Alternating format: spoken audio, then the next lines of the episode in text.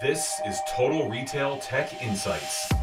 The content retail executives need to optimize their use of technology throughout their organizations. Hello, and welcome to this episode of Total Retail Tech Insights. I'm Joe Keenan, editor in chief of Total Retail, and I am joined on today's episode by Tom Caporaso, who is the CEO of Clarus Commerce. And we're going to be speaking with Tom today all about premium loyalty and uh, its future within the retail space. So thank you for joining me today, Tom. Thanks for having me, Joe. So, uh, a good place for us to start would be for you to tell us a little bit about Clarus Commerce um, for those that might not be familiar with the company.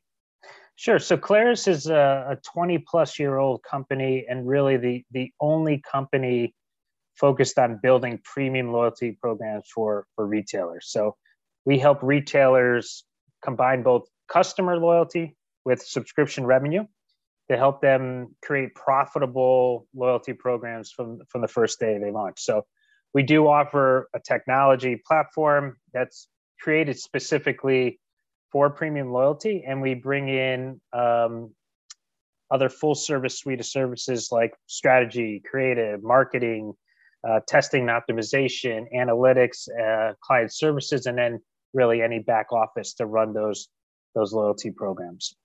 And uh, we were just featured in uh, the Forrester Wave, the latest Wave report on loyalty solutions, uh, where they gave us a five out of five on services. So we do pride ourselves on uh, our managed service approach. Yeah, that's great. And congrats on that recognition. Um, so my follow up to that would be to have uh, you tell us a, bit, a, little bit about your career background, uh, Tom, and what led you to Clarus. Yeah, so uh, I've been at Clarus. I'm heading into my 13th year, which is which is kind of crazy to say, but uh, my career is over 25 plus years. Um, you know, focused mainly in customer uh, loyalty um, and subscription programs. And um, what led me to Clarus, uh, you know, 13 years ago, was I met the founder uh, and uh, we hit it off, and he told me about the vision for the business, and I knew I can play play a, a large role in that and uh, had the opportunity to, to jump on then and and been you know just thrilled with the, the growth of the company the growth of our client portfolio the growth of our technology platform um, and obviously i've seen a lot of different things in retail over the last 12 and 13 years and uh, things have definitely changed and uh, we pride ourselves on on being at the leading edge of that innovation and, and trying to help our retail partners uh, with all the all the moving parts. Yeah, certainly a 25 year career in the space um, and 13 years at Clarus. You've certainly think, seen things evolve. So um, you can add some good perspective here. So we each have used the term premium loyalty. Um, so I think just for the audience sake and um, you know to further this conversation, maybe you can define what you mean by premium loyalty, what it means to Clarus Commerce. Yep. So we we are solely focused on premium loyalty, and uh, we actually coined the term premium loyalty a couple years ago, and it, it's definitely stuck, and we've seen it out there in a lot of different areas. But in a nutshell, it is a, a type of loyalty program where your best customers pay a membership fee in exchange for instant or enhanced benefits. So in many ways it's the the opposite of a traditional loyalty program there's there's no points there's no waiting for rewards. Um, you know, members can essentially use all of the benefits of the program the, the second they sign up. So, and it just give you some sense of it. The typical benefits include, you know, discounts on free shipping on every order, free return shipping, and you know, uh, cash back. And then we also help our clients with the the VIP experiences. So we definitely merge the traditional um, and transactional benefits, but we also try to help them with the experiential side of it. So if you think of a good example of a premium loyalty program, and probably the largest one out there is Amazon Prime. Um, but many other retailers are out there in all shapes and sizes. Obviously, Walmart has entered the, the space about a year ago, but yeah. Best Buy, Lululemon, CVS, there's lots of other premium loyalty programs in the space and we're going to be talking about you know for our audience the retail space premium yep. loyalty programs exist in other industries as well um, they definitely do um, subscription as a whole as, as, you probably know joe has taken off uh, and not just um, um, content like Netflix and Disney Plus, but um, continuity uh, boxes like a Birch Box or a Food Box. Um, so there are subscription-based programs that have a lot of value um, in them, um, not specific to um, any other verticals, but the, I think subscription as a whole is taken off. So let's get into the the benefits of such a premium loyalty program. There's two there's two perspectives here. We have the retailer and then obviously the, the end consumer or the end customer. Let's start with the value for the retailer. Tell us a little bit about what the benefits of rolling out a premium loyalty program look like for a retailer or a brand. Yeah, I think I think the biggest piece and the biggest one of the biggest struggles retailers have is that um, loyalty is is more difficult than ever uh, for them to maintain. We actually have done some data studies, and nearly two thirds of the customers say their loyalty is more difficult for retailers to maintain, and that, and that's a key point. So you know everyone's one click away from a, uh, another purchase or one click away from a different brand. Um, so for retailers, they really have to think broadly around their programs and how they can drive real value into uh, their loyalty programs, and that for for our view of it is really um, the instant type benefits. They, they, you know, the days of, of, of transacting and then waiting for rewards downstream, maybe months or years later, has really gone by the wayside. And I think consumers are de- demanding uh, those instant benefits um, and really trying to um, drive these programs forward for for the retailers is is somewhat difficult, and that's where Clarus obviously comes in with not only our expertise but our platform. But you know, again, if you're listening to your consumers, they're demanding these types of programs where there's real value from day one. And if there is real value from day one, they are they're willing to pay a, a subscription or a membership fee to join, and that's ultimately uh, what we're seeing in the market in terms of the market and what you're seeing, we often hear, and you know, is this? Uh, I'm curious to get your feedback on, you know, is this the trend you're seeing at Clarus that that younger consumers in particular, your millennials, Gen Zers, they're even less brand loyal than some of older demographics. Is are you finding that to be true? And are premium loyalty programs even potentially more of an opportunity if you're targeting that younger customer? Well, I think from a a generational perspective, uh, the millennials and, and, folks that are in that that group are more comfortable with technology uh, as a whole, um, and with that, they're they're able to easily search and find discounts and values, and maybe are less brand, um, you know, have less affinity towards a brand.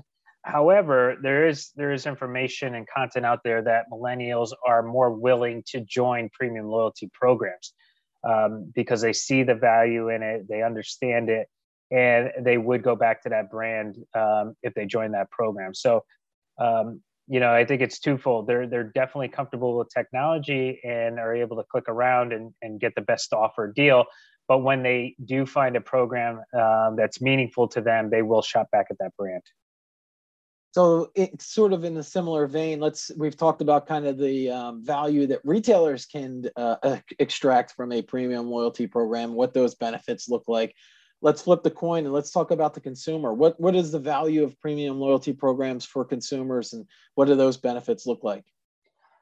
Yeah, again, I, I think it has a couple different aspects to it. I, I think there is that instant gratification. We're all kind of if we're not already wired this way, we're, we're really close to to really wanting our our benefits instant, and I think that goes to um, to the loyalty program. So driving that value from day one uh, and not having to make those purchases over over time uh, with the rewards that ultimately come later. Um, and you know some of the foundational benefits of, of these premium loyalty programs are you know the free shipping the free returns the cash back the offers but marrying that with um, those experiential rewards um, that not all customers have access to so that vip experience that's really important because yes they could do the math and transactional benefits definitely have a monetary impact but you know um, having a program that feels almost custom to you or having experiences that are meaningful to you uh, are really um, really what customers are looking for. And I think, you know, one of the, the examples out there is Lululemon. Um, I think their program's just under $170 on an annual basis. So they have those foundational benefits like free shipping on every order. Um, they give away a free pair of pants upon sign up, and you know how expensive those those pants might be. But they also get access to uh, yoga and fitness classes as part of that membership, and um, it really talks to more of the the lifestyle of a Lululemon customer. Um, so marrying both transactional and experiential benefits, I think that's a great example. Yeah, I think it is, and and to your point, um, you know, $170, not an insignificant amount of money. So that consumer then becomes invested in that brand. I imagine they're they're highly engaged then with Lululemon. Lemon. They want to they want to get their money's worth in what they've already spent. So um, is that the case in terms of the premium loyalty? I would imagine you're going to see much higher levels of engagement of premium loyalty members versus you know a standard loyalty program member that that, are, that somebody is not paying it to get into. Yeah, we definitely see that both from our data study where um, we talked to about 300 different uh, uh, retail marketing um, leaders, and they said their premium loyalty members are four times as valuable as non-members. Um, and I think a stat came out from McKinsey where they said that you know um, premium loyalty customers spent 60% um, and free or traditional uh, members spend about 30% more than uh, a non-member in any of those programs. So it just shows the value of a premium loyalty subscriber uh, versus a free or traditional or, or versus a, a, customer that's in uh, neither program. Yeah, and that lo- lifetime value, as you as you spoke to, um, really, you know, driving that loyalty is is key for the retailer. Um, you've mentioned it, Tom, and I wanted to talk a little bit about your premium loyalty data study that uh, Clarus has produced maybe you want to give us some of the uh, highlights from that report um, and tell us kind of some of the key findings that uh, you uncovered.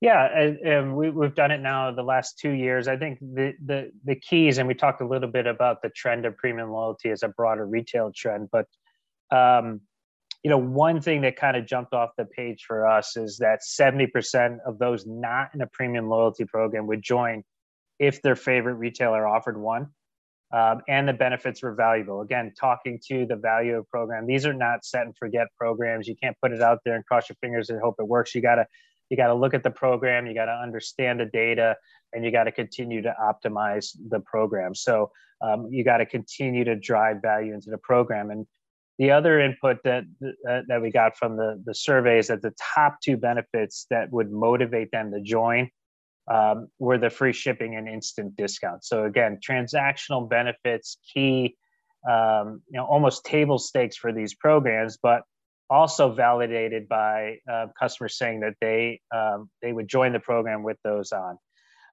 And then I think the last piece is 67% of respondents said they're likely to join a premium loyalty program if they already belong to that retailer's free loyalty program. So um, we, we live and breathe the premium loyalty um, side of the house, but we know there's a tremendous amount of value in the in the free loyalty space, and uh, we are big advocates of that tiered approach, um, bringing them in uh, potentially as a free customer, and then um, introducing or offering the that that premium tier to them.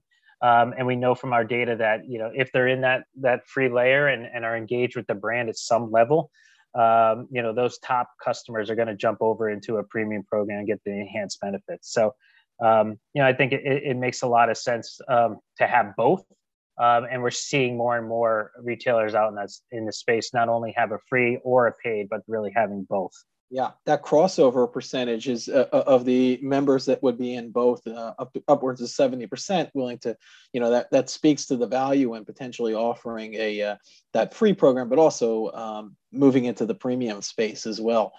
Um, I did want to um, follow up, and I don't know if you captured this data or if you have any insight into it in terms of the the kind of cost threshold that consumers would be willing to pay. I guess it might depend upon the brand. If a luxury brand might have a, a higher cost threshold for its premium loyalty program than than uh, than a more of a discount brand, is was is any ideas around that in terms of you know what are consumers expecting to pay? Is that kind of 170 200 dollars that kind of the top of the range or or do you see that uh, potentially even being higher for retailers?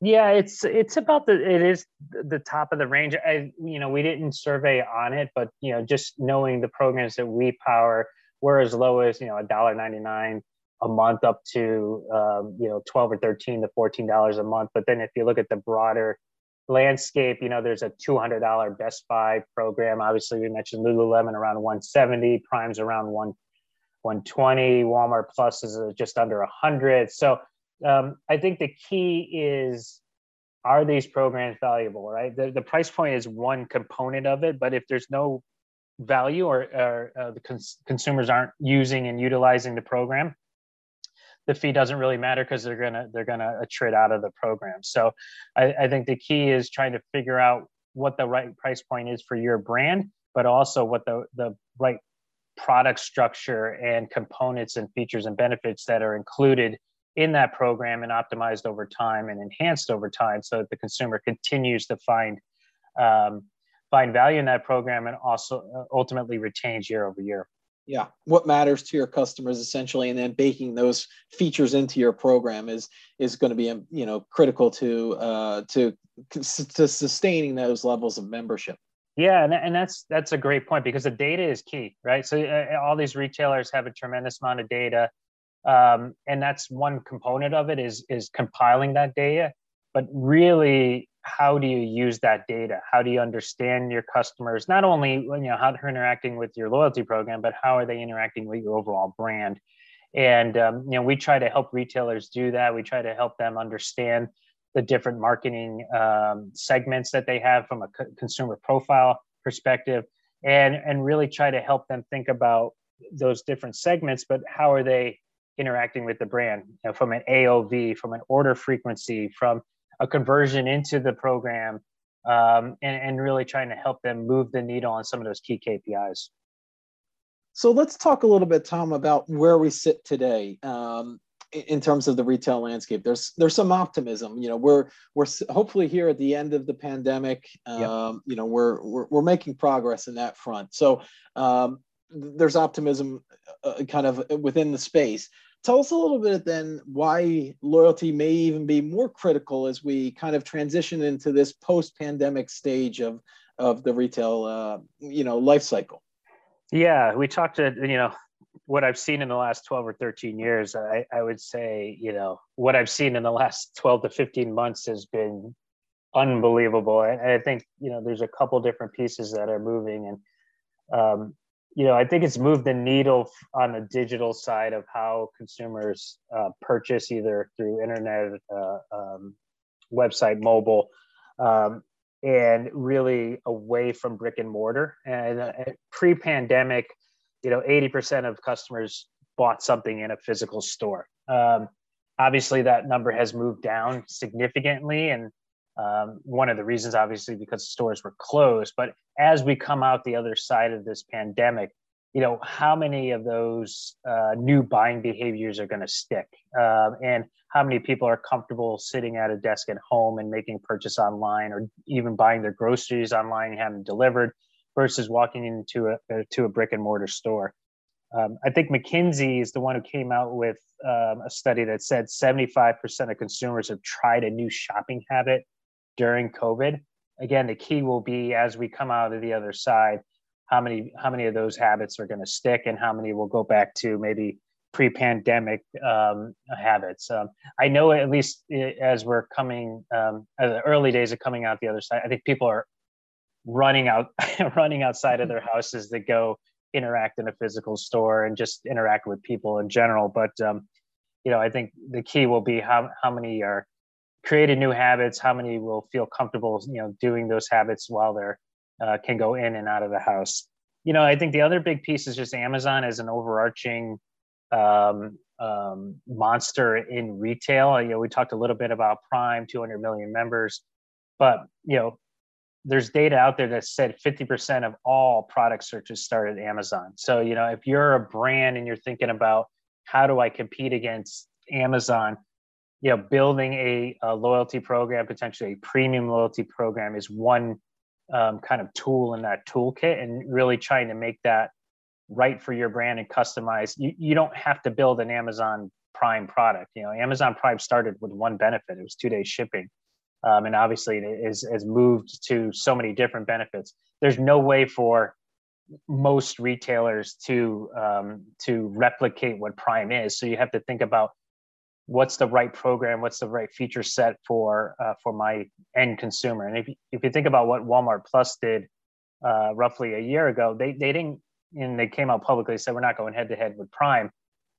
From a benefit configuration, that's accurate. I mean, they went and they, they focused on grocery, which Prime doesn't really do. They focused on gas, which you know, you think about the bigger Amazon network, they have Whole Foods, but they don't have a, a gas. And when you think about consumer spending, gas and grocery happens every single week, maybe multiple times a week. So, and that's the Walmart shopper. Obviously, they put in the free shipping, they put in the VIP experience in store, but um, you know, focusing on what's right for the Walmart shopper versus trying to replicate a Prime program was a really interesting strategy, and I think it's paid dividends for them. So if you're you know you don't have to be a top two brand but if you're a top 200 2000 brand what's the right benefit mix uh, for your consumers and you know build a program around those features to start and to your first point do you foresee some of that omni-channel behavior you mentioned consumers they're not going to give up digital especially if they've had convenient experiences and good experiences buying from retailers and brands over the last 12 to 15 months. They're probably going to continue to behave in such ways, but they're also going to get back into stores.